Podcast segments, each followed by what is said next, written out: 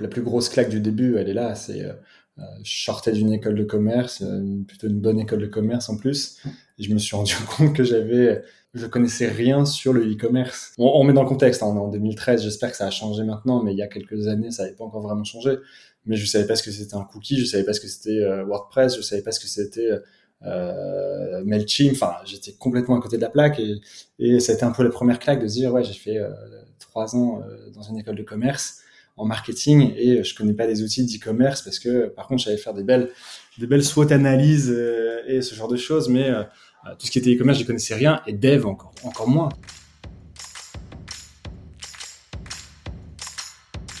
Bienvenue sur Comment t'as fait, le podcast de ceux qui veulent comprendre concrètement comment les autres ont fait. Je m'appelle Julien Hatton, je suis cofondateur de l'agence de communication BuzzNative et je vous propose de partir ensemble à la rencontre d'entrepreneurs et dirigeants passionnés et passionnants, pas toujours dans la lumière, mais qui font pourtant rayonner leur structure et leurs équipes. À ces profils au parcours non linéaire, audacieux ou encore atypiques, je n'ai qu'une seule envie, leur poser la question comment t'as fait? Si vous aussi auditeur, vous rêvez de découvrir les coulisses et le quotidien de nos invités, que vous soyez entrepreneur averti, débutant ou en devenir, abonnez-vous et embarquez avec moi chaque semaine pour des épisodes d'une heure qui vous feront gagner des années d'expérience. C'est parti Bonjour chers auditrices, chers auditeurs. Aujourd'hui, pour ce nouvel épisode de la saison 2 du podcast, j'ai le plaisir d'accueillir François-Xavier Trancard, cofondateur de la société Artspur, la plateforme numéro 1 européenne de la vente d'art contemporain en ligne. Salut François-Xavier. Bonjour, enchanté. Alors François-Xavier, je suis ravi d'échanger avec toi aujourd'hui. Euh, j'ai découvert ton profil par l'intermédiaire de Vincent. Un grand merci au passage, hein, Vincent, si tu nous écoutes. Ton histoire, c'est celle d'un étudiant de l'EDEC Business School passionné d'art qui, à la fin de ses études, alors qu'il a effectué ses stages chez Unilever et les fromageries Bell, rien à voir avec l'art, fait la rencontre d'Hugo, challenge son projet de plateforme en ligne pour finalement en devenir associé. Aujourd'hui, Artspur, c'est une trentaine de collaborateurs, le numéro un en Europe euh, de la vente d'art contemporain en ligne, et tu as pris il y a deux ans et demi la tête de l'entreprise. Ce que je propose aujourd'hui pour cet épisode, c'est de revenir sur ton parcours autour de trois grands chapitres. Le premier, c'est comment tu as fait pour passer d'étudiant à entrepreneur? Ensuite, on évoquera comment tu as fait pour développer l'activité de Darspur et en faire un modèle rentable, après notamment plusieurs euh, levées de fonds. Et enfin, comment tu as fait pour gérer la crise de la Covid-19 et quels impacts sur ton activité? OK pour toi? Vaste programme, parfait. Allez, bah écoute, c'est parti. Euh, ce que je propose avant de commencer, c'est déjà, est-ce que toi, tu peux nous présenter en quelques mots euh, son concept, ses différences, quelques, quelques chiffres? Oui, bien sûr. Alors nous, Artspur, on est une place de marché pour galeries d'art, euh, c'est-à-dire qu'on travaille avec des galeries aujourd'hui qui sont globalement dans le monde entier, euh, même si principalement en Europe, on a environ 1800 galeries partenaires. Chaque galerie va mettre en ligne son stock d'artistes, son stock d'œuvres, et n'importe qui, euh, amateur d'art, initié ou non, collectionneur ou non, euh, va pouvoir acheter directement en ligne une œuvre d'art d'un artiste connu. Euh, on a des œuvres de Andy Warhol, de Jeff Koons, de JR, mais aussi d'artistes jeunes ou d'artistes, on va dire, moins cotés. la vision d'Artsper, c'est de donner de l'accès le plus large possible au marché de l'art depuis chez vous, que vous ayez des problèmes d'accès, on va dire, géographique. Tout le monde n'a pas la chance de pouvoir voyager aux quatre coins du monde ou aussi des problèmes, on va dire, plus euh, de réseau. C'est pas toujours facile de rentrer dans une galerie, on sait pas toujours par où commencer. Et nous, l'idée de départ, et j'y reviendrai peut-être après, c'était de fournir l'expérience la plus fluide pour euh, trouver votre bonheur, euh, que vous soyez dans une logique d'investissement ou dans une logique, on va dire, de décoration. On vous fournit toutes les clés pour, pour trouver votre œuvre parfaite. Ok, bah écoute, top, c'est très clair. On va donc attaquer sur, euh, sur ton parcours, comment tu as fait pour passer tes études à, à entrepreneur sur le sujet euh, de l'art, à un moment où ben, c'était peut-être euh, un peu moins la mode d'acheter en ligne? Première question que je pose à, à tous mes invités, c'est pourquoi déjà ce nom Artspur, ça vient d'où? Alors c'est assez marrant, c'est euh, mon associé donc Hugo Mullier euh, qui est à l'origine du projet. Au début, on a failli s'appeler Mumart. D'ailleurs, la raison sociale de l'entreprise, c'est c'est toujours c'est resté Mumart qu'on a déposé. On n'avait pas encore trouvé Artspur. Euh, et en fait, au début, euh, lui, il avait un artiste qu'il aimait bien, un artiste que j'aime bien aussi, qui s'appelle Jasper Jones. Il a voulu appeler ça Jasper, mais le nom de domaine était déjà pris.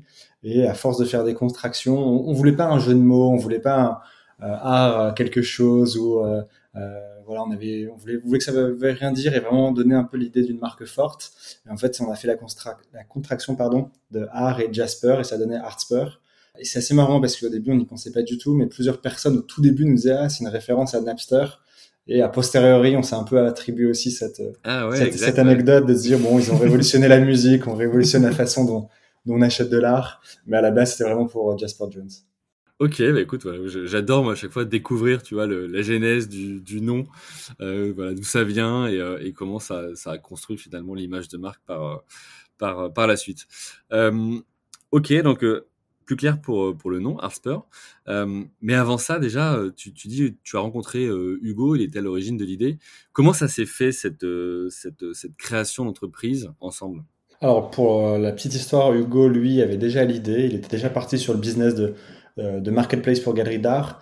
Et euh, un peu de manière euh, anecdotique, on s'est rencontrés par, par le biais de sa femme, enfin à l'époque sa copine, mais qui est devenue sa femme, qui était une amie de l'EDEC, qui était avec moi à l'EDEC, et qui un jour m'a parlé du projet d'Hugo. On se connaissait assez peu avec Hugo, on a dû se croiser deux, trois fois grand maximum. Et quand il m'en a parlé, ça m'a amusé, ça m'a intéressé, parce que j'aimais bien déjà tout ce qui était culture au sens large, et tout ce qui touchait, on va dire, à, à ce côté un peu, le mot est devenu un peu un peu trop utilisé, mais tout ce qui était disruptif et, appliqué à la culture, ça m'intéressait.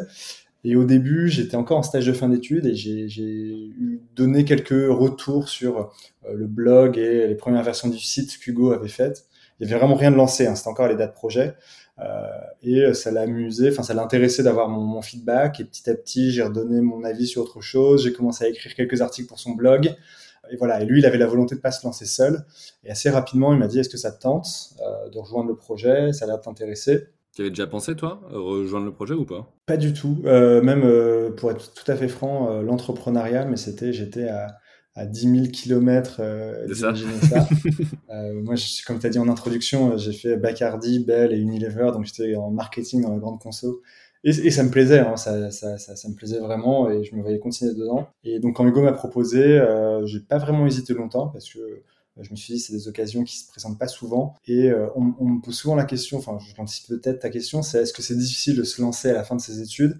Et en fait je pense qu'il y avait un côté euh, complètement un peu naïf de ma part où on n'a aucune pression, c'est-à-dire que je me suis pas dit oulala est-ce que c'est une erreur euh, typiquement aujourd'hui lancer une boîte, je suis plus admiratif des gens qui lancent des boîtes à 35, 40, 45 ans, mmh. qui ont des enfants, des appartements à payer, euh, plutôt que nous à 22 ans où euh, au pire six mois après, on serait retourné vivre chez nos parents et on serait retourné bosser chez Procter Gamble et, et, voilà donc j'ai pas eu l'impression de prendre... choses à perdre plus tard. Quoi. Ouais, voilà, exactement, exactement. Et, et du coup, j'ai saisi l'occasion. J'ai eu la chance d'avoir mes, mes parents aussi qui m'ont qui m'ont aidé euh, à lancer. Enfin, je pouvais je pouvais un peu compter sur eux à ce moment-là. Et du coup, voilà, c'est comme ça que j'ai rejoint le projet et on s'est donné. Euh, on s'est dit bon, on se donne un an pour lancer le site, voir s'il y a un peu de traction et, et euh, tester un maximum de choses et on fait le point dans un an. Et si dans un an ça a foiré, on retournera dans nos carrières respectives. Lui était plus dans la finance et moi dans le marketing et on aura appris plein de mmh. choses, on aura rencontré du monde. Voilà, c'était un peu dans cette optique-là qu'on s'est lancé. C'est ça qui m'a convaincu, plus plus que le projet en lui-même. Même évidemment, j'y croyais, hein, mais c'était aussi ce côté un peu aventure, euh, aventure qui m'amusait euh, à la sortie de mes études. Ok, cool. Tu as dit tout à l'heure que tes parents t'ont soutenu. Ils sont, eux, euh, proches de l'entrepreneuriat ou pas du tout? Pas du tout. Euh, pas du tout. Après, moi, j'ai, je leur ai vendu ça un peu à l'époque comme un, comme un MBA. Euh, en disant euh, ouais je, je, je vous demande de faire un billet ouais c'était pas mal comme comme euh, façon de présenter les choses. Et le deuxième argument c'est je dis ouais, j'ai un an d'avance euh, je vous ai jamais j'ai une année j'ai une année j'ai un joker du coup voilà j'ai droit à une année. Je l'utilise exactement je l'utilise maintenant ok, non, parce que tu vois, on pourrait se dire, euh, voilà, euh, les écoles de commerce, euh, ça coûte ben, cher, et, et, du coup, ben non, j'ai besoin de le rentabiliser très rapidement et, et dès le début d'aller chercher un poste. Toi, tu, tu fais quand même ce, ce saut qui est de dire, ben non, je rentre dans l'inconnu de, de l'entrepreneuriat. Ouais, surtout ce qui est assez fou, c'est que j'ai dit non à un poste pour ça. Enfin, c'est-à-dire que j'étais en stage en études, je pouvais partir dans, dans dans, dans, cette direction euh, marketing que j'aimais bien et, et, rentrer dans un programme un peu en plus un peu assez sympa et euh, j'ai dit non euh, parce que voilà, et ils ont compris que c'était une occasion ou jamais, que euh, ça serait pas trop tard, six mois, un an après, de revenir en arrière si jamais ça se plantait. Donc ça, ça leur, ça leur a plu. Après, évidemment, j'aurais présenté le projet, ça s'est pas fait en 24 heures, et, hmm. et à, tel point, mon, mon, enfin, mon père est devenu est toujours actionnaire de la boîte. Donc voilà, ça l'a convaincu aussi de dans tout ça. Ok, top. Euh, du coup, alors tu, tu parles là d'action. Moi, ce qui m'intéresse, c'est de, de, parler aussi du, du sujet des, des, rôles, parce que bon, vous vous rencontrez par l'intermédiaire effectivement de, ta camarade.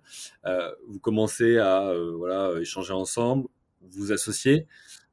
comment tu fais, tu vois, pour définir les rôles, pour savoir qui fait quoi? Vous Tu t'as dit vous êtes donné un an, mais voilà, comment, comment vous avez construit le, départ? Vous avez commencé tout seul aussi ou vous avez tout de suite trouvé, je sais pas, des stagiaires ou, d'autres personnes pour bosser avec vous? Oui, alors il y a eu deux, deux étapes. La première, c'est quand Hugo m'a proposé de rejoindre le projet. Euh, on s'est dit avant de finaliser euh, tout ce qui est euh, répartition du capital, statut, etc. On a quand même travaillé assez, de manière assez proche pendant quasiment deux mois. Moi, j'ai fini mon stage, mais je bossais sur mon temps libre et même pendant mon stage, maintenant je peux le dire, sur le projet. Et naturellement, en fait, Hugo a un profil plus, on va dire, finance commerciale. Et moi, mmh. j'étais plus sur la partie, on va dire, marketing, communication. Et ça, ça s'est fait un peu naturellement. Euh, cette répartition, même si après on l'a un petit peu euh, au fil du temps euh, affiné et bien défini.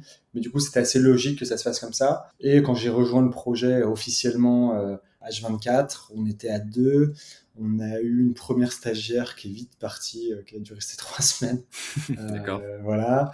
Et on a fait un petit tour de Love Money pour avoir, justement, pour payer l'agence web, faire des premiers recrutements de stagiaires, faire des tests un peu en marketing, mais c'était assez light.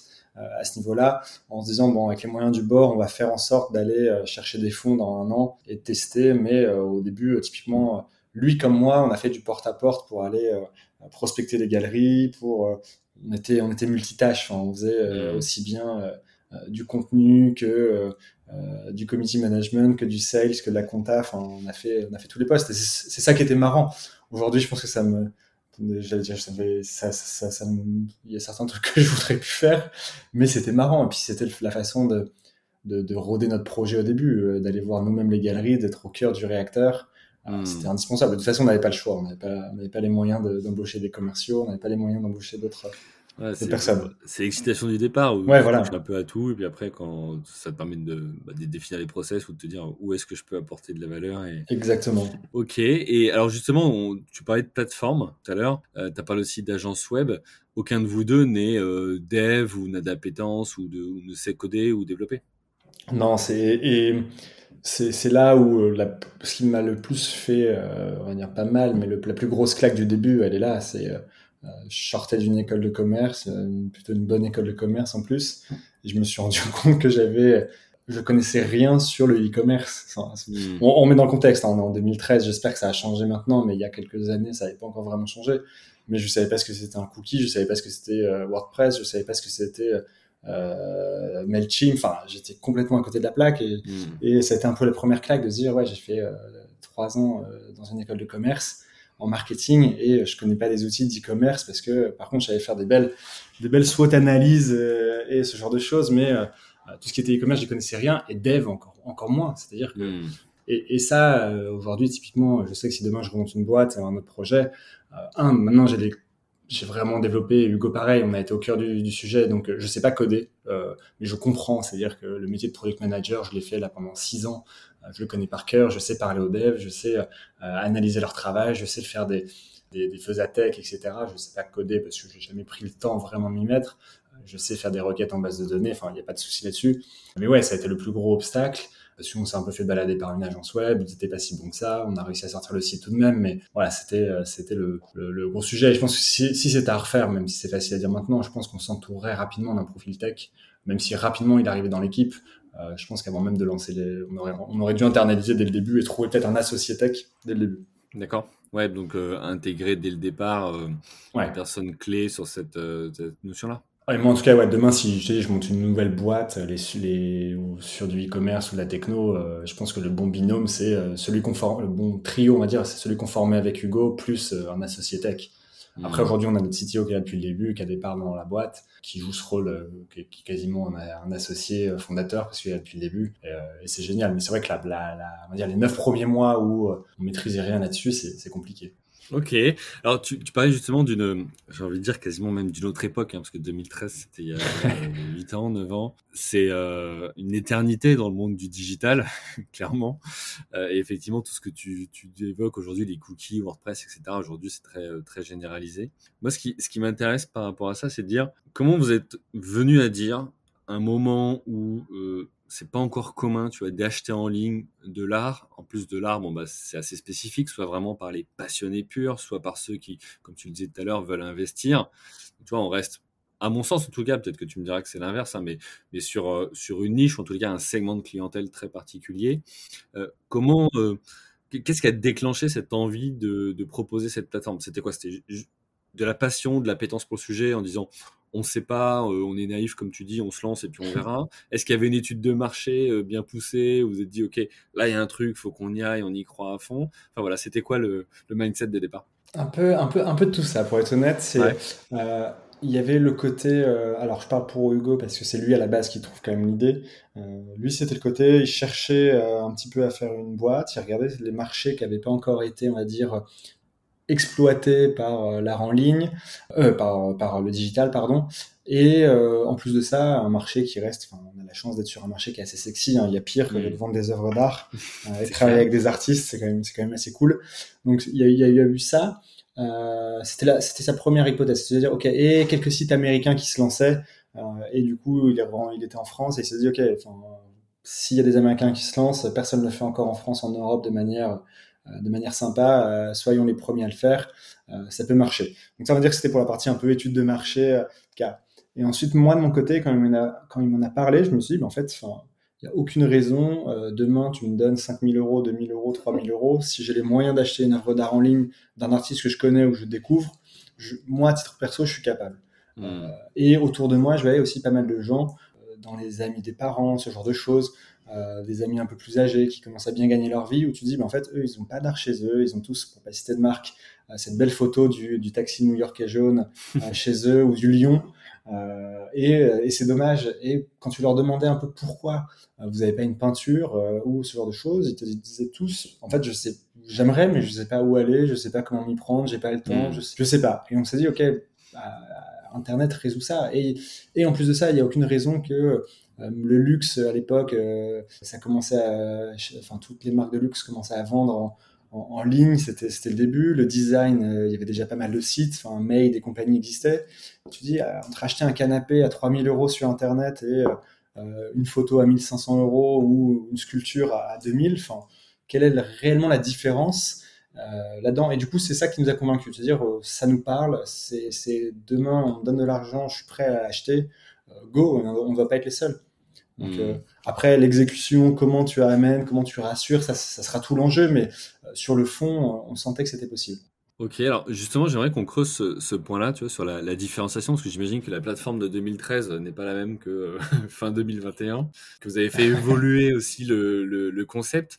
Je parle, je parle même pas de modèle économique là, mais juste déjà de, de concept. Et, notamment, tu vois, il y a une question qui me vient, et peut-être que nos auditeurs, auditrices l'ont aussi à, à l'esprit, c'est bah ok, mais euh, l'art, alors tu parles de 2000 euros, 3000 euros, 5000 euros. Il y a aussi de l'art à des millions d'euros.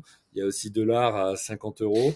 Tu vois, est-ce que vous, vous êtes aussi, euh, vous jouez ce rôle de, de garant ou de tiers indépendant qui garantit quand même que la valorisation elle est réaliste ou pas? Est-ce que pas du tout? Enfin, tu vois, comment vous avez euh, pensé le projet? Alors ouais, nous, nous c'est pour ça qu'on travaille aujourd'hui uniquement avec des galeries d'art mmh. et on a une sélection assez drastique euh, au niveau des galeries. Quand je dis drastique, c'est pas, c'est pas, on va pas te travailler avec le top 100 mondial. On a les, meilleures galeries mondiales évidemment, mais euh, on n'est pas dans, dans cette logique-là. L'idée, c'est vraiment de travailler avec des galeries qui sont sérieuses, euh, qui font ce travail qui est indispensable d'accompagnement des artistes, de suivi, de présentation dans des expositions, présentation dans des institutions, et qui font pas n'importe quoi, pas n'importe quoi sur les prix, pas n'importe quoi sur les productions. Et ça, c'est en ça qu'on est, nous, on va dire, tiers de confiance. Euh, les prix qui sont affichés sur Artsper sont les mêmes qu'en galerie. Euh, tu reçois ton œuvre avec un certificat d'authenticité signé par l'artiste ou galerie.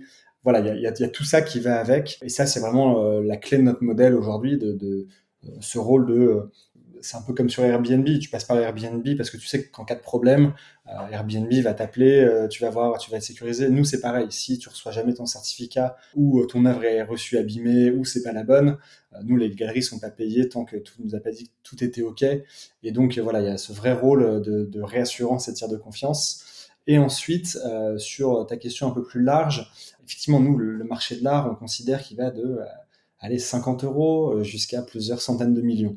Donc ça, c'est comment tu t'y retrouves là-dedans. Nous, on a fait le choix pour la, pour la petite anecdote, au début, les, trois premiers mois, enfin, je sais plus, faut que je regarde la date exacte, mais on va dire les quatre premiers mois, on limitait, tu pouvais pas acheter d'heures à plus de 5000 euros sur Artspur. Euh, parce que nous, on n'y croyait même pas, en fait. Euh, on se disait 5000 euros en ligne, mais qui, qui est capable de mettre 5000 euros euh, sur Internet? Et pour la petite histoire, une des premières œuvres qu'on a fait, de premières ventes d'œuvres qu'on a faites à quelqu'un qu'on connaissait pas, une fois que tu avais tous les friends and family qui étaient passés sur le site. euh, c'est un, un, mec une heure à 4900 euros. Et on s'est dit, ah. ouais, on est, on est, on est vraiment con parce que la preuve que si. Enfin, y a... et, et, et, du coup, on a fait vite sauter le plafond. Et aujourd'hui, nous, euh, officiellement, on est sur un positionnement entre du, 200 euros à 20 000 euros. Parce qu'on estime. Et, et, après, je te dis ça, mais euh, il n'y a pas plus tard qu'hier, on a fait une vente à 40 000. Enfin, c'est pas, on accepte. C'est quoi le, le, panier moyen d'ailleurs? Le panier moyen, entre, ça dépend des mois, ça dépend des, des, des périodes, mais c'est entre 2000 et 3000 euros. D'accord. Okay. Mais ce qui, ce qui, reste assez, euh, euh, j'aime pas dire ça, mais c'est assez faible entre guillemets pour le marché de l'art. Parce que quand tu mmh. parles du marché de l'art, on a l'impression que c'est les 100 millions que tu entends chez Christie's tous les, tous les trois mmh. mois. Mais ça reste énorme pour des e-commerce. Enfin, nous, des, des sites e-commerce qui ont un panier moyen hormis les agences de voyage euh, à 3000 euros, il y en a assez peu, à part les sites de luxe. Euh, et ça aussi, c'est nouveau. C'est des problématiques qui sont, qui sont différentes. Et nous, ça nous amuse toujours de voir des gens. tu vois, moi, quand je prends des billets d'avion un peu chers, j'ai toujours peur que ma carte, que ma banque bloque à cause du plafond, ce genre de choses.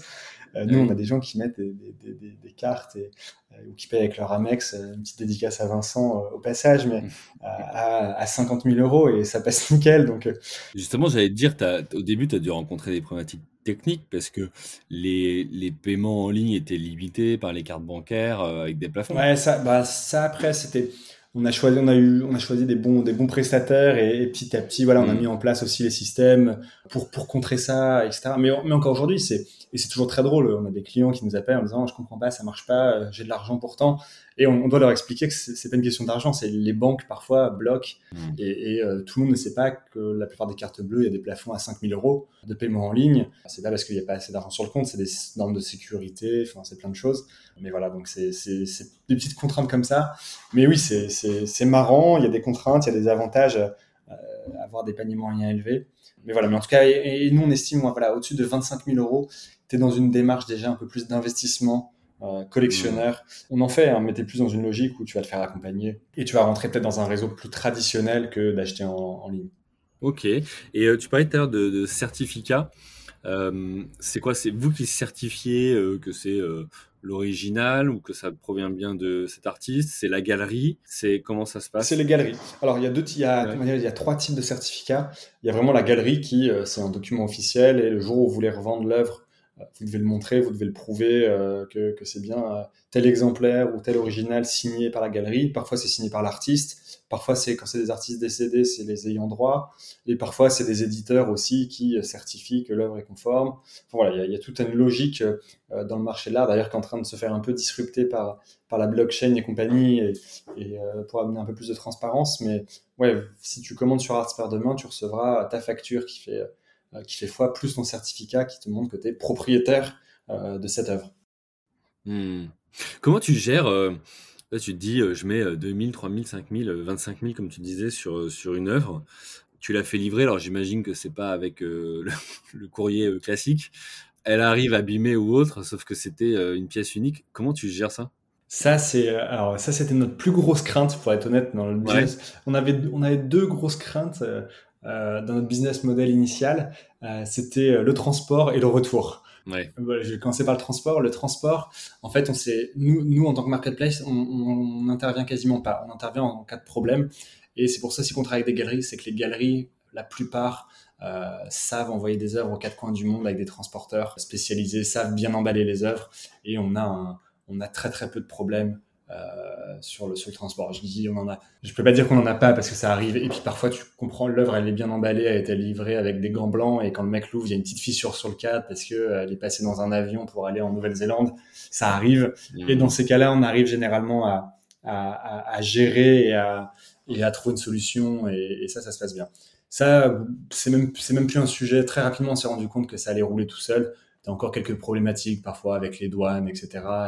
Et, euh, quand tu vis dans certains pays un peu, un, un, peu chelou, un peu border, un peu exotique, on a toujours des petites frayeurs quand c'est des gros montants, mais globalement ça se passe bien. Par contre, le retour, vu qu'on a un site e-commerce, on est obligé d'accepter les retours euh, pour changement d'avis. Enfin, le droit de rétractation classique s'applique aussi à nous. Et c'est une grosse crainte, c'est de te dire, imaginons, euh, les mecs achètent des œuvres d'art tous les mois, nous les renvoient, on va avoir des frais, comment on va gérer ça, etc.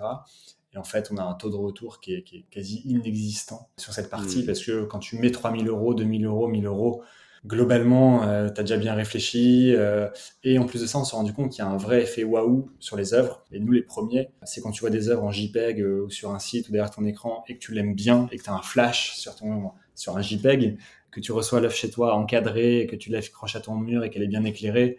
Dans 99,999% des cas, tu la préfères encore. Enfin, et, et, nous, on le voit, la plupart des œuvres, avant de les voir en galerie ou dans les foires, ou même dans nos bureaux parfois, on les voit sur le site, quand tu les vois en vrai, enfin, c'est un effet un peu, un peu, euh, un peu surprise qui est plutôt sympa. Et alors justement, les, retours, c'est vous qui les recevez ou c'est la galerie? Non, non, c'est la galerie qui gère tout. C'est la beauté de la, marketplace. Nous, on a zéro stock, zéro logistique.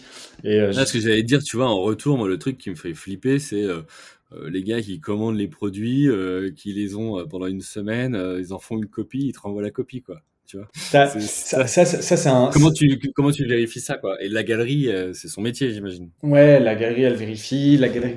Non, non, ça c'est c'est c'est vérifié. On n'a jamais eu ce problème-là, euh, pour être honnête. On n'a jamais eu ce problème-là. Les seuls litiges que tu peux avoir, c'est euh, le client au bout d'une semaine qui te dit bon ben l'œuvre elle est cassée et tu comprends pas trop pourquoi il s'est pas manifesté avant alors qu'il l'a reçu depuis hmm. une semaine et tu te dis ok qu'est-ce qui s'est passé? Parfois, voilà, tu as des litiges comme ça, mais, mais globalement, après, tu vois, la plupart des œuvres sont signées par la main de l'artiste. C'est assez difficile à, à, à, reproduire euh, dans ces cas-là. Enfin, il y a pas mal de choses qui font euh, que la galerie. Et après, nous, pareil, on joue encore ce rôle de tiers de confiance. Tout à l'heure, j'en parlais côté client, mais aussi côté galerie. C'est-à-dire que tant que la galerie n'a pas reçu l'œuvre euh, nickel, retour, n'a pas fait les vérifications, etc., etc., le client, il n'est pas remboursé non plus. Donc, euh, hmm. on, a, mais, mais ça, c'est arrivé très, très rarement euh, qu'on ait des litiges. Enfin, c'est plus moi qui gère ça et je les vois peut-être plus passer, mais à l'époque où je gérais ça, euh, c'était c'était 0,0001% des commandes qui se transformaient en, retour litige. Quoi. Hmm. Ok. Alors, on a commencé à rentrer un peu dans, dans, le modèle et du coup, ça va nous faire passer à la deuxième partie. Comment tu as fait pour développer l'activité d'Artsport et en faire un modèle rentable?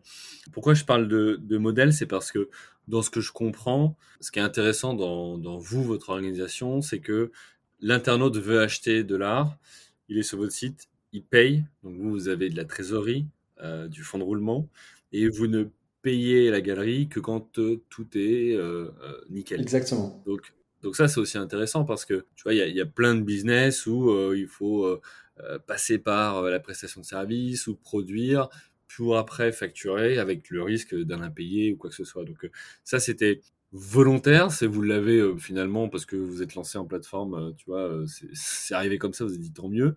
Qu'est-ce que vous en avez fait? Parce que vous avez quand même levé des fonds derrière. Ouais. Alors nous, nous, alors pour répondre à ta première partie, nous il y a sur les marketplaces maintenant c'est ultra réglementé et, et tout l'argent qu'on encaisse entre guillemets est sous séquestre pendant le temps de la transaction. C'est-à-dire que malheureusement, tu peux pas l'utiliser. j'adorerais, j'adorerais les mettre sur, sur, sur BetClick euh, pendant ce temps-là. Mais on peut rien faire. On peut pas le faire fructifier euh, parce qu'il y a eu des abus. Euh, je donnerai pas de nom, mais il y a eu des grosses marketplaces ou ce genre de, de sites qui ont fait faillite et qui pouvaient plus rembourser leurs fournisseurs parce que mmh. tout l'argent avait été cramé. Donc nous, quand on encaisse 1000 euros sur une transaction, tant que tant que l'heure n'est pas livrée, que le droit de rétractation n'est pas passé, les 1000 euros ne nous appartiennent pas. En revanche, une fois que c'est passé, on libère les fonds à la galerie, moins notre commission et tout le monde est content. Mais, mais l'avantage qu'on a, c'est effectivement, on a une visibilité sur notre cash, euh, notre cash flow, notre cash à venir, qui est assez sympa. Et en plus de ça, nous, on n'a pas de, frais de logistique à avancer, on n'a on a pas grand, on n'a pas beaucoup de frais. Nous, à part du, marketing et de l'humain, euh, notre actif, c'est notre site, donc c'est pas, c'est pas des gros, euh, des gros investissements. Pourquoi avoir levé du coup? Pour aller plus vite. Pour aller plus vite justement, notamment en marketing, en développement. Quand on lève, on fait une première levée quasiment 400 000 euros, 350 000 euros euh, en 2015, 2014, 2014 pardon. Ouais. Donc après un an. Ouais, c'est pour se dire, bah là, on a embauché notre CTO, euh, on a commencé à mettre du budget en marketing pour avoir plus de trafic, on a pris des sales pour faire venir plus de galeries et pour se dire, OK, est-ce qu'il y, a une sorte de martingale à aller chercher? Si on met plus d'argent euh, maintenant, est-ce qu'on fait x10, x5 à la fin d'année?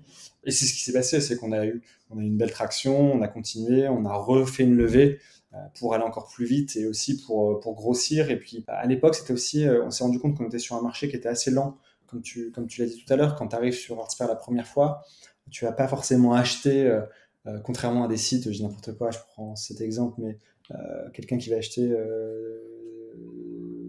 non, mais t'achètes pas une commodité, quoi. Ouais, voilà, avec un panier moyen à 10 euros ou un bouquin, tu te poses pas trop la question, tu l'achètes, tu l'achètes pas. Nous, il y a tout un chemin de conversion, il y a tout un, et on a encore des gens qui achètent aujourd'hui, qui, sont, qui ont découvert Artspare il y a 2-3 ans, et depuis 2-3 ans viennent une fois par mois, et ils achètent leur première œuvre aujourd'hui. Donc, ah ouais, donc tu as un cycle de vente finalement. Non, euh, heureusement, heureusement, ils sont pas tous comme ça, mais, mais on en a, on en a, c'est assez marrant. Parfois, on regarde euh, cette stat et, tu vois les, des cas extrêmes, ouais, des gens qui nous ont découvert il y a 4 ans et qui achètent aujourd'hui parce qu'il y a 4 ans, ils n'avaient pas le budget, ils n'avaient peut-être pas la place, ils n'avaient peut-être pas trouvé leur œuvre. Mais en tout cas, voilà, donc euh, lever des fonds, dépenser beaucoup pour accélérer, c'est du jour au lendemain, je caricature un peu, mais tu, pas, tu passes de 1000 utilisateurs quotidiens à 5000, puis 10 000 euh, et, puis ça te permet d'aller plus vite sur plein de choses. Tu vois ce qui marche, ce qui marche pas. Euh, quand tu testes un bouton euh, sur 500 personnes, c'est pas la même chose que le tester sur 10 000. Mm-hmm. Pareil, tu as des réponses plus rapides à plein de questions. voilà, tu as plein d'autres inconvénients, des avantages. Mais en tout cas, c'était notre volonté d'aller vite sur ça. Et ça, comment tu fais à ce moment-là? Parce que vous avez une vingtaine d'années, c'est votre première expérience entrepreneuriale, à moins que Hugo ait déjà eu de son côté, mais je non, crois pas. C'était sa première boîte aussi lui est peut-être plus orienté finance, mais tu vois la logique de dire euh, je fais une levée de fonds quitte à pas être rentable, avoir un bilan tu vois négatif pour grandir, etc., etc. C'est tout un cheminement quand même, un process, tu vois que soit tu as euh, initialement, soit que euh, selon ton éducation, ton histoire, c'est pas les choses vois, dont, tu es familier.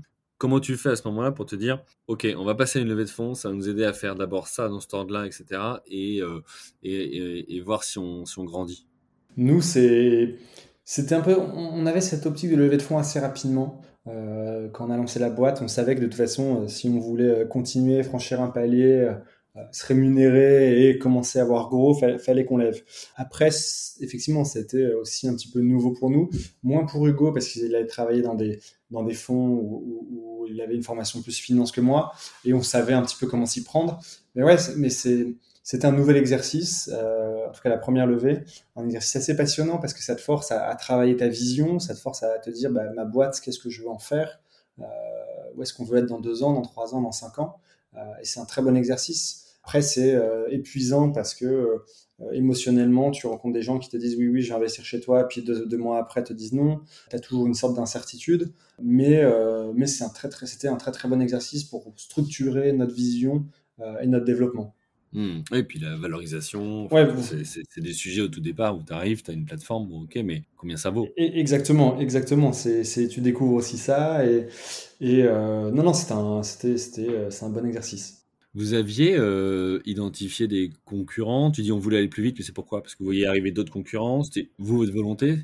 Un peu, un peu des deux. Il y avait des concurrents, on commençait à de plus en plus à parler de, de l'art en ligne. Il y avait des concurrents américains qui eux aussi faisaient des levées. Et, et euh, toi, quand en France tu lèves 300 000, eux, euh, ils lèvent 5 millions.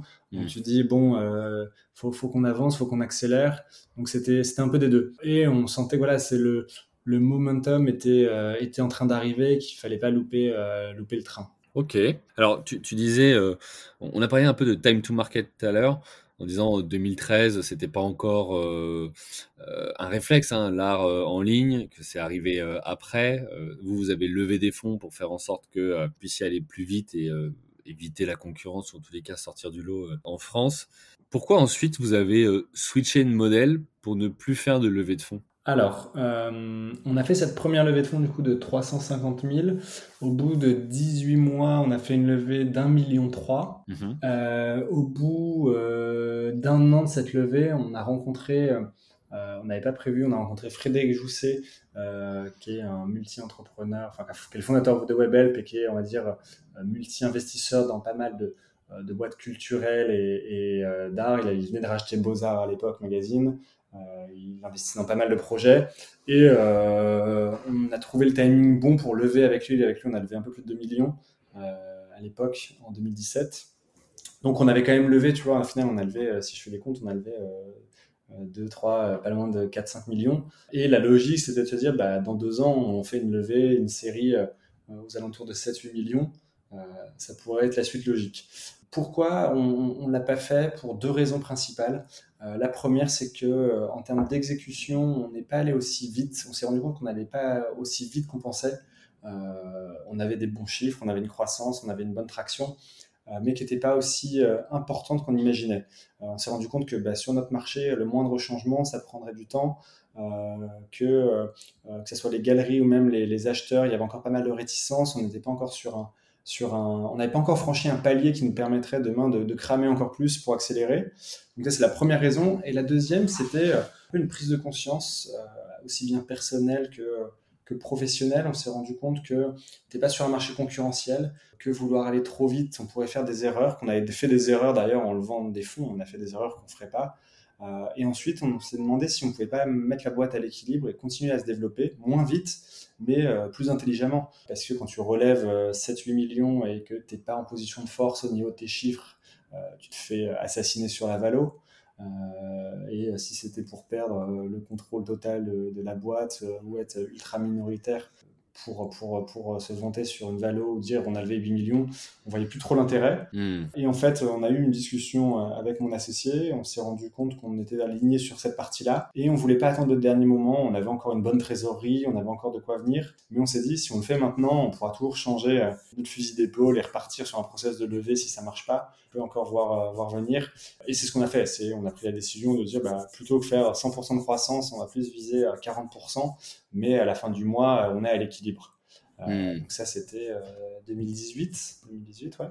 Et, euh, et, voilà. Et en plus de ça, moi, peut-être moi plus que lui, euh, ouais, ce côté aussi où, où tu es dans le rouge tous les mois, où tu dépenses sans compter et tu réfléchis plus trop à certains, certaines façons de développer ta boîte, tu es dans, dans, le rush permanent avec une sorte d'épée de Damoclès continuellement parce que tu sais que dans 18 mois, tu n'auras plus de cash et tu devras relever et dans 18 mois après, ce sera encore pareil. Euh, c'était un peu, un peu un jour sans fin euh, et j'étais pas assez confiant sur notre capacité à délivrer rapidement euh, sur ce type de marché pour, pour faire ça. Ok, ah, c'est hyper intéressant parce que je le relis avec ce qu'on ce qu'on disait il y a quelques minutes sur la, la vision, notamment là de ce que je comprends, c'est que continuer sur ces, ces séries A, B, C, etc.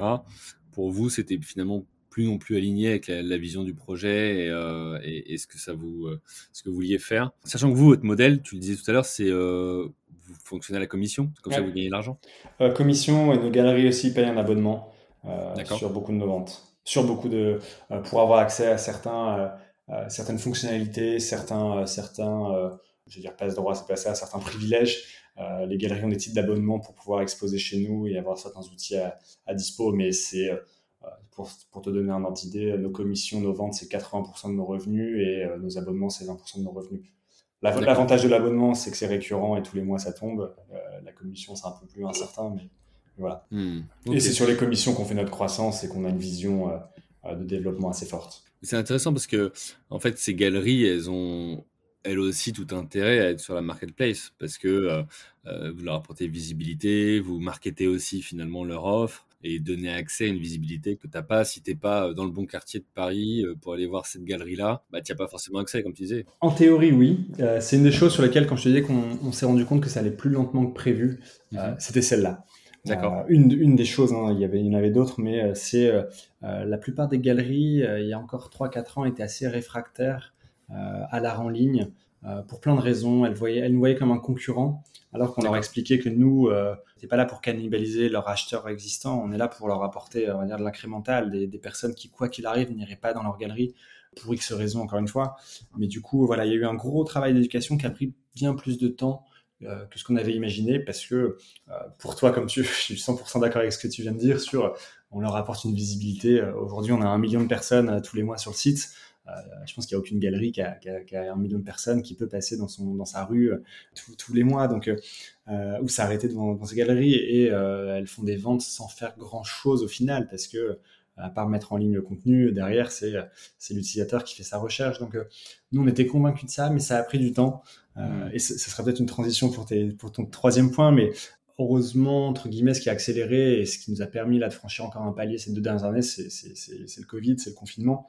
C'est que les galeries se sont rendues compte du jour au lendemain que bah, quand elles étaient fermées, qu'il n'y avait plus de salons, euh, elles avaient complètement loupé le virage du digital. Euh, très peu de galeries ont des, des, e-shops, hein, très peu de galeries ont des sites internet, même quali. Euh, et donc voilà, elles se sont retournées vers nous et elles se sont rendues compte qu'en fait c'était très facile de faire des ventes et de faire du volume grâce à nous et d'autres sites. Hein. Il n'y a pas que nous, encore une fois. Mmh. mais ouais, ça a été un déclic. Mais ça, ça a été long. Ça a été long à aujourd'hui, euh, aujourd'hui, euh, et pour plein de raisons, parce que de, historiquement le marché de l'art est assez opaque. Euh, tu vois, nous au tout début, les premières années, on avait plein de galeries qui nous disaient ah j'adore votre site, j'aimerais trop trop être dessus, mais moi par contre je peux pas communiquer les prix de mes œuvres.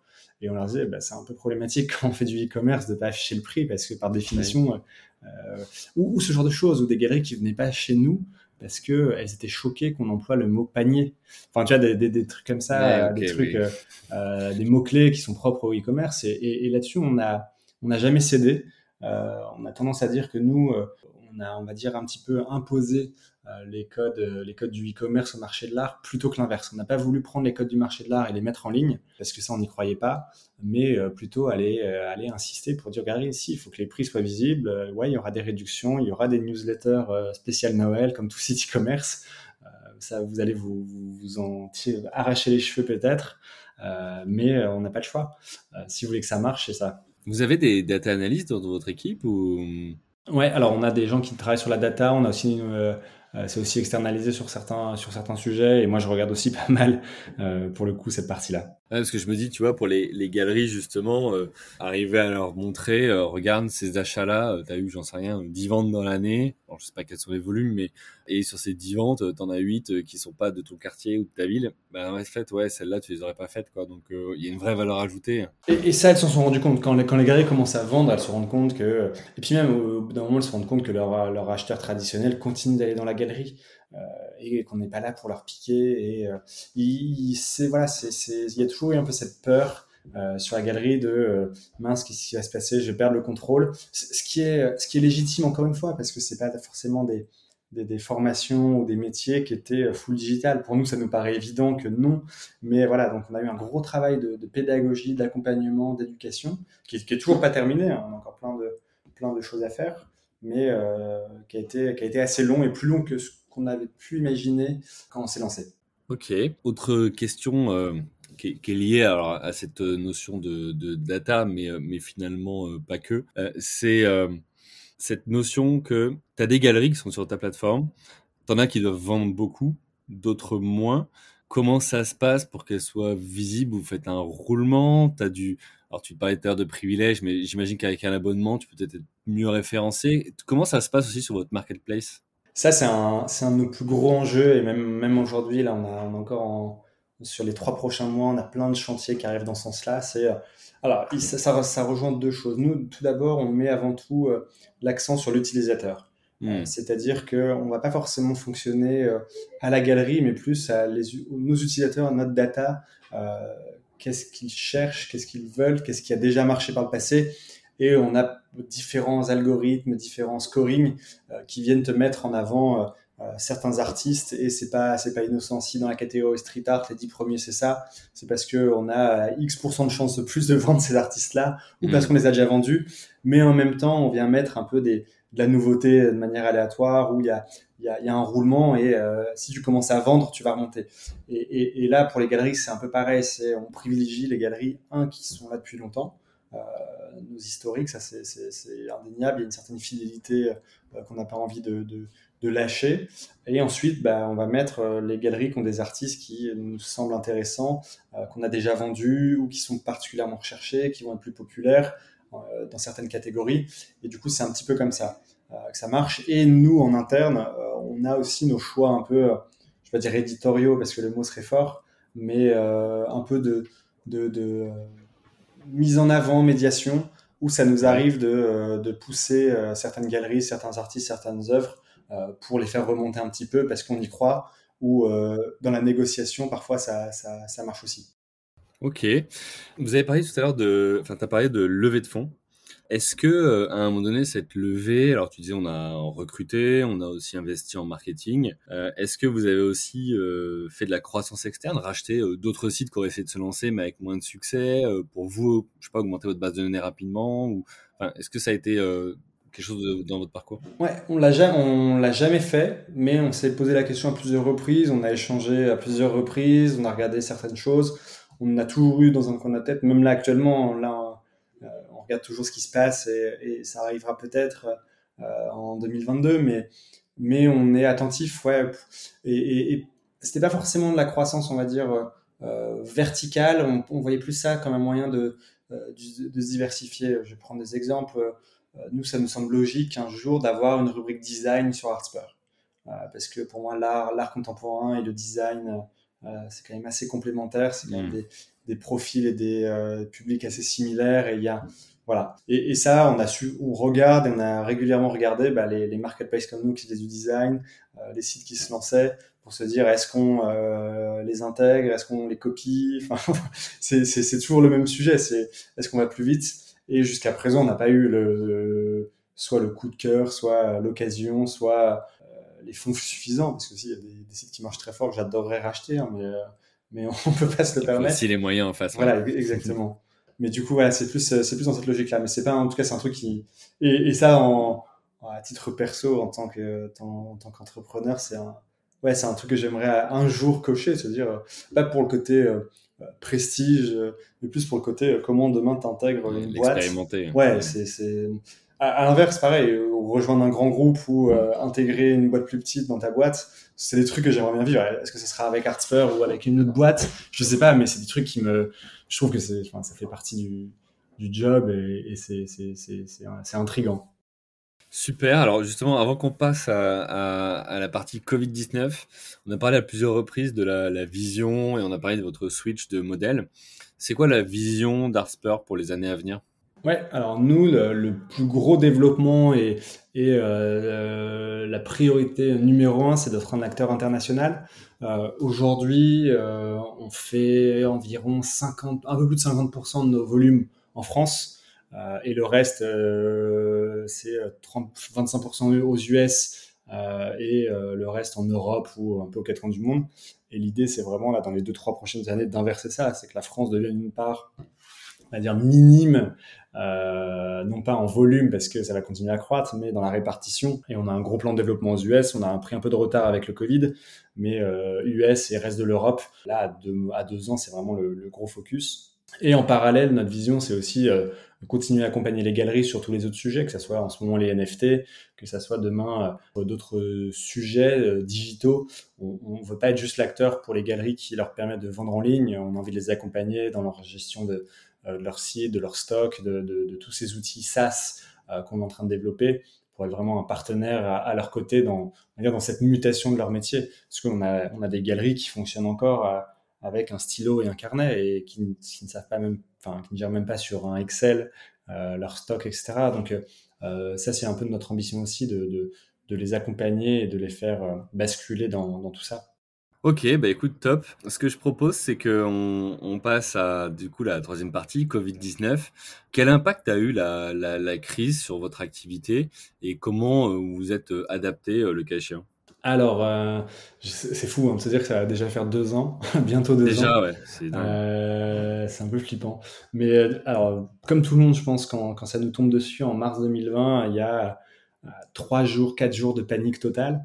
Euh, c'est dire, mais en fait, heureusement, moi je me rappelle mon premier réflexe, c'est de me dire, heureusement on a de la trésor et, et on, a, on peut voir venir, si demain du jour au lendemain on fait zéro vente, on, pourra, on pourra voir venir euh, quelques mois ou au moins jusqu'à fin de l'année. Et de toute façon, si, si ça continue comme ça, euh, on verra, on sera tous, euh, tous dans, dans dans, le même bateau.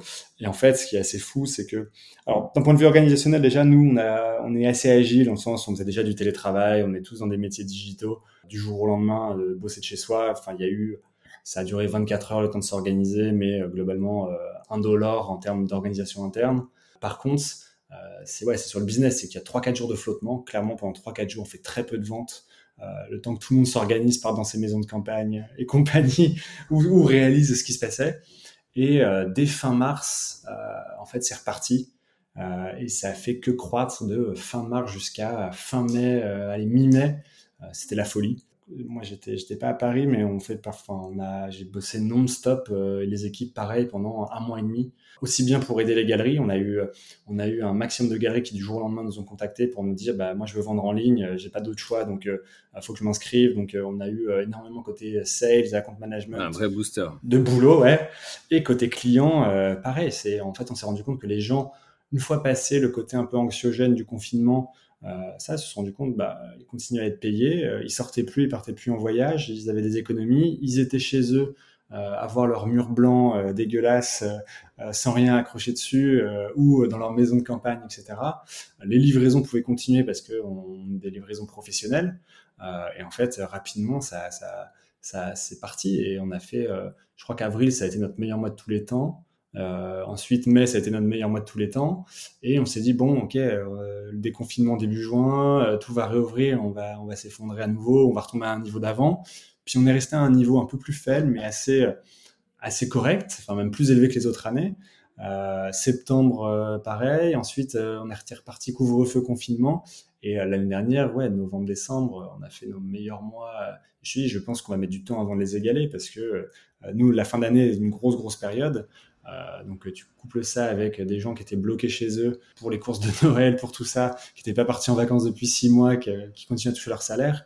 Et on a fait, ouais, on a fait deux mois exceptionnels. Et 2021, euh, on fait notre meilleure année de tous les temps parce qu'on est resté sur un palier haut, qu'on a une base client avec beaucoup de repeats, donc euh, ça, ça aide. Qu'il y a un certain palier naturel, même si aujourd'hui tout est ouvert, on continue à sur des niveaux très très élevés de vente. Et ça, c'est top parce que euh, parce que on a toujours des nouveaux clients qui arrivent et puis on sait qu'une personne va racheter l'année prochaine. Donc on, naturellement on sait que l'année prochaine va être va être sympa aussi.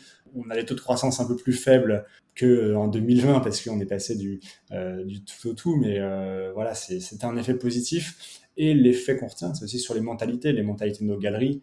De se dire ben, en fait le, digital ce que je disais tout à l'heure c'est ça nous rapporte des clients qui ne seraient pas venus dans notre galerie et, et on a des moi, c'est ce qui m'amuse le plus dans tout ça, c'est de voir des galeries, des petites galeries qui sont, euh, je, je vais blesser personne en disant ça, mais peut-être au fin fond de la, de la Picardie, parce que je viens de Picardie, qui se mettent à faire des ventes en Nouvelle-Zélande euh, ou à New York et qui nous disent mais j'ai jamais envoyé une œuvre euh, en dehors de la France, comment je dois faire? Comment je fais, ouais. Et voilà, et se rendre compte qu'en fait on peut leur faire trois quatre ventes qui sauvent leur.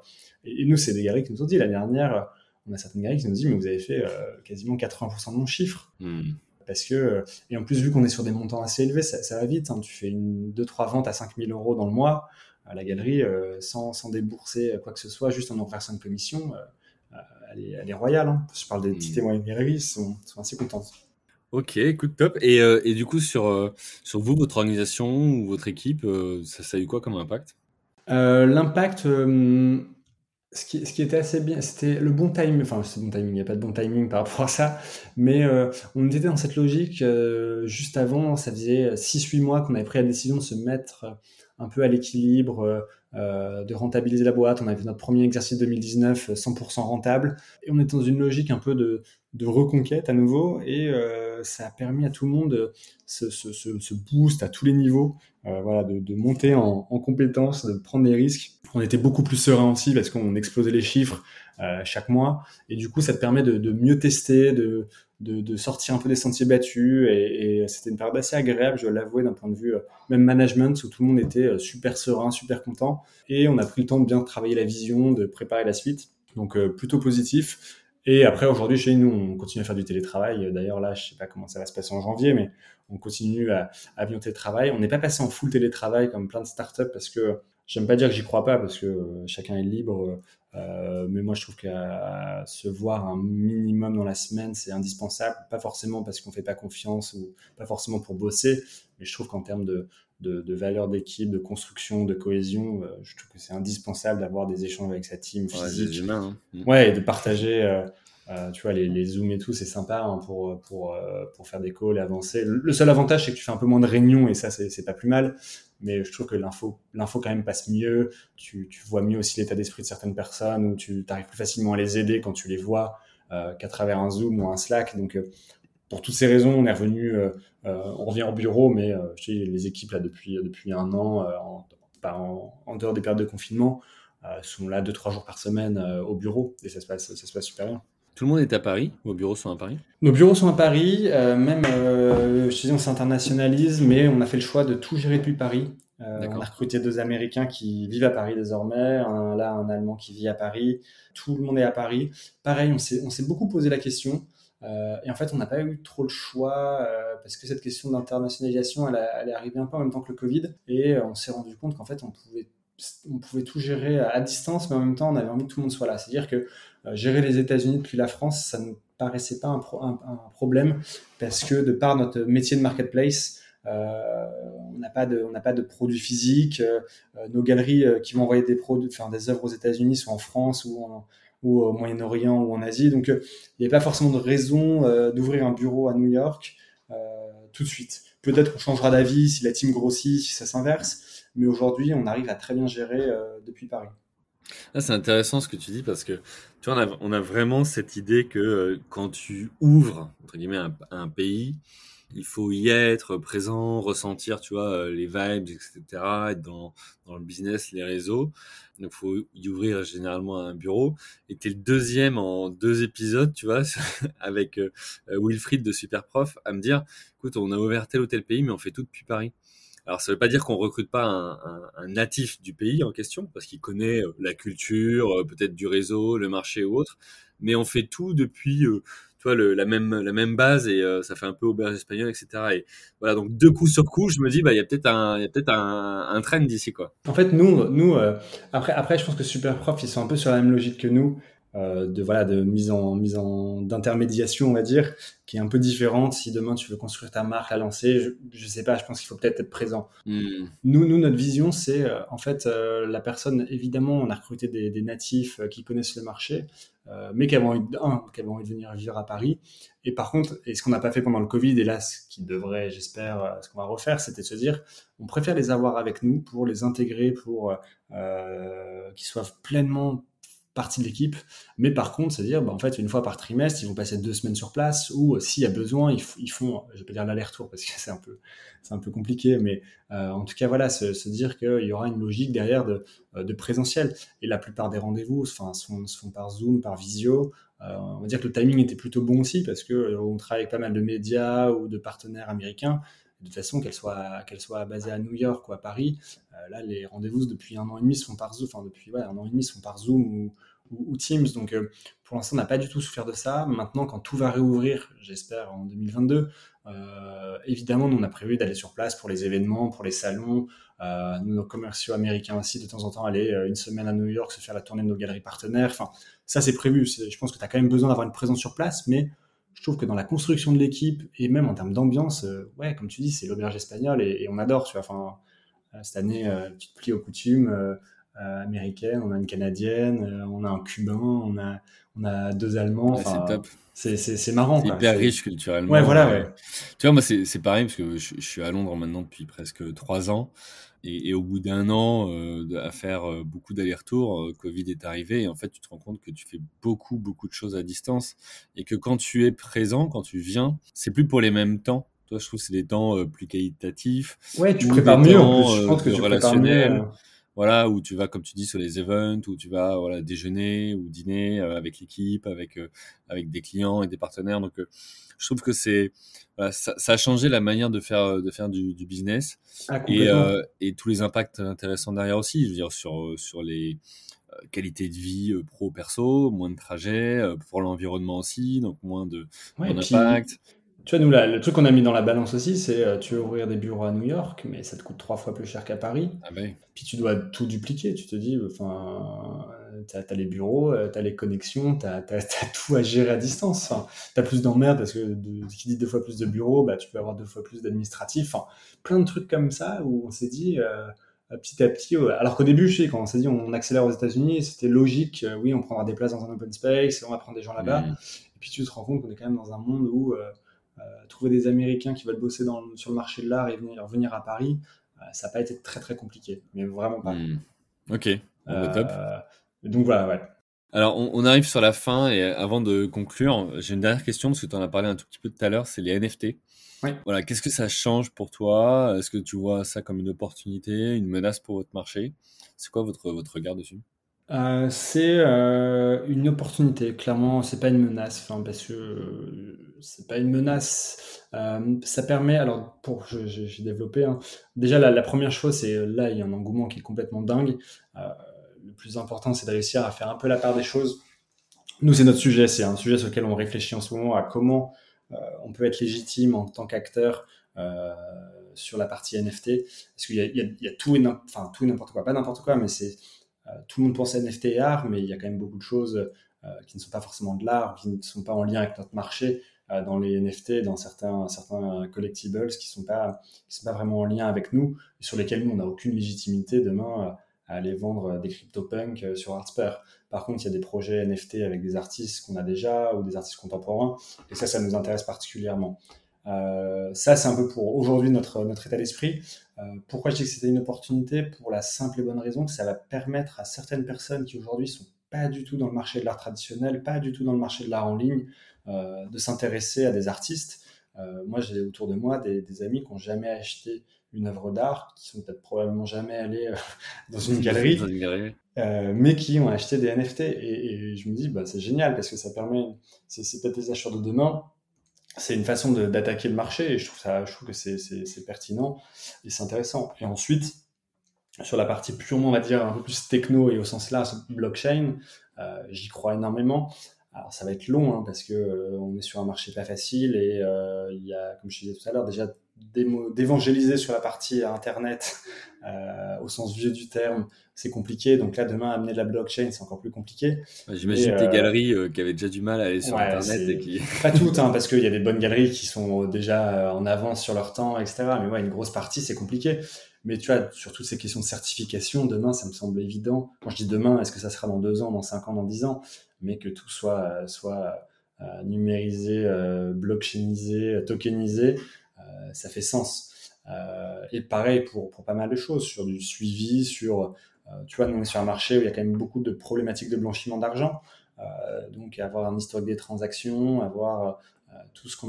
Moi, je suis plus aujourd'hui, alors ça c'est plus le perso qui parle, je suis plus intéressé par le, le Web 3.0 que la partie NFT. Mmh. Euh, le côté où demain tu auras un seul portefeuille, une sorte de passeport numérique qui te permettrait de te connecter partout et de payer partout. moi, ça me fascine. Euh, et ça facilite pas mal de, pas mal de choses.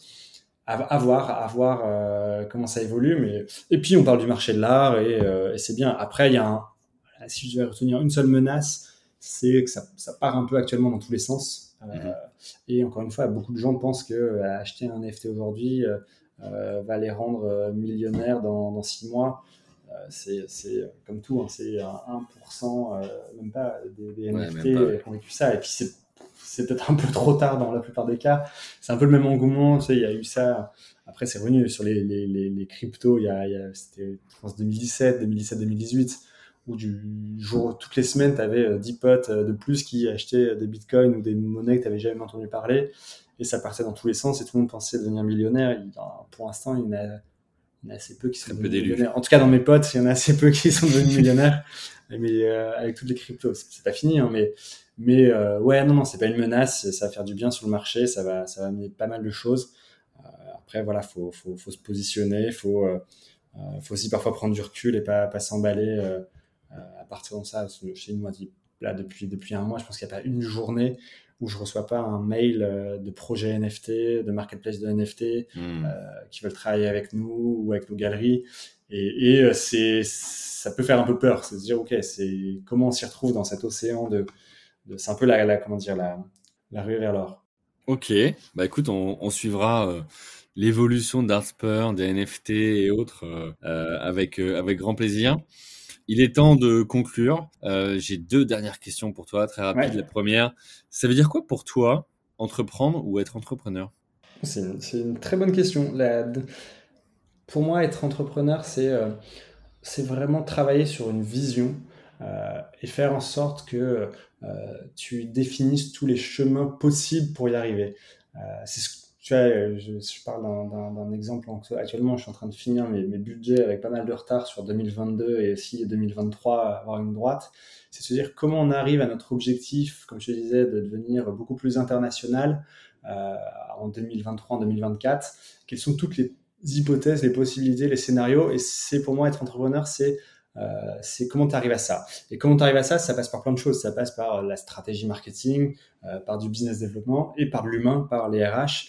Et, et, pour moi, être entrepreneur, c'est la somme de tout ça. C'est euh, conduire une équipe, conduire un projet euh, au bout, euh, en sachant que tu vas avoir des, ça va être les montagnes russes, parce que rien va se passer. C'est définir un plan que tu tu sais pertinemment qu'il va pas va pas se réaliser comme tu l'imaginais mais en même temps euh, c'est un peu c'est un peu sado de dire ça mais sado pardon de dire ça mais c'est c'est c'est ça c'est se dire euh, au final on va y arriver par tous les moyens et, je trouve que les, les moi les entrepreneurs qui m'inspirent c'est ceux qui euh, qui ont réussi ça qui ont eu euh, des parcours mais mais semés d'embûches et qui ont toujours réussi soit à pivoter soit à rebondir soit à prendre des risques de dingue parce qu'ils étaient persuadés de leur euh, de leur vision finale et, euh, prendre des décisions parfois pas faciles aussi. C'est aussi ça entreprendre. Hein. C'est pas, euh, je pense que tu le sais aussi, hein, c'est pas, tous les jours facile. Même quand ta boîte marche, même quand tu as la chance d'être rentable, il y, a des, semaines, des journées qui sont parfois difficiles où tu te dis mais pourquoi je, m'inflige ça pourquoi je me, fouette comme ça alors que je pourrais être dans un bureau un peu plus tranquille mais euh, puis la semaine d'après tu te rends compte que tu, comprends pourquoi tu fais ça parce que tout, s'aligne d'un seul coup et, moi c'est ça que je recherche c'est euh, réussir à, atteindre ce but par tous les moyens. Et quand j'ai tous les moyens, c'est pas, c'est pas, c'est pas, comment dire, c'est pas, non, c'est pas opportuniste. Ouais. Ou, voilà, c'est vraiment réussir à, à, à c'est un peu, c'est un peu comme des Lego. Ok, écoute, top, merci. Et un dernier conseil pour nos auditeurs, auditrices qui nous écouteraient, qui souhaiteraient se lancer ou qui sont entrepreneurs, qu'est-ce que, qu'est-ce qu'on a à retenir de ton, ton parcours? Moi, je pense que la, chose peut-être que j'ai découverte et qu'on n'a peut-être pas fait assez euh, au début, et c'est un conseil que j'ai donné à, un pote il n'y a pas longtemps qui réfléchissait à son projet de boîte, c'est euh, de parler le plus possible de son idée. Euh, on a toujours un peu peur qu'on nous pique ou que quelqu'un euh, fasse mieux que nous. Euh, et si je lui dis à lui, ah, il a peut-être un pote euh, qui va monter la boîte, etc. Et, et, et j'ai tendance à dire, enfin, je sais pas que moi, hein, c'est mais beaucoup de personnes. Je trouve que l'idée, enfin, personnellement, je trouve que ça vaut pas grand-chose. Je prends toujours l'exemple du, du Bon Coin. Il y a eu cinq ou six euh, équivalents du Bon Coin avant le Bon Coin. Mmh. Pourquoi le Bon Coin ça a marché? C'est juste de l'exécution qui a, été parfaite de leur côté, peut-être avec un brin de chance aussi. Mais pour moi, une idée, il faut la partager parce que on a trop tendance, et nous aussi peut-être au début, à un peu à garder pour soi, à pas trop euh, discuter. Et tu te rends compte que quand on parle autour de toi, tu un, tu vois si euh, il peut y avoir un fit. Tu as toujours quelqu'un qui va te poser euh, une question et tu vas dire ok, je me suis pas, j'avais jamais pensé à ça. Et de deux, euh, quand tu as dix personnes qui te disent ça c'est nul, tu commences à te dire potentiellement c'est peut-être nul et c'est pas juste lui qui est jaloux. Il y a, peut-être un problème. Mais, mais du coup, je trouve que voilà, on n'a pas beaucoup de personnes, et moi le premier, et même encore aujourd'hui sur certains sujets, hein, on a tendance à, à pas oser parler de nos idées ou euh, nos projets, alors que je pense que tu gagnes un temps fou à les partager. Évidemment, euh, faut, faut en parler avec des personnes qui ont la capacité de euh, d'analyse, de compréhension et, euh, de recul sur ton projet, mais ne pas avoir peur euh, de ça. Ok, bah, écoute, merci. On finira sur euh, ce, conseil euh, qui nous vient donc euh, de toi, François Xavier.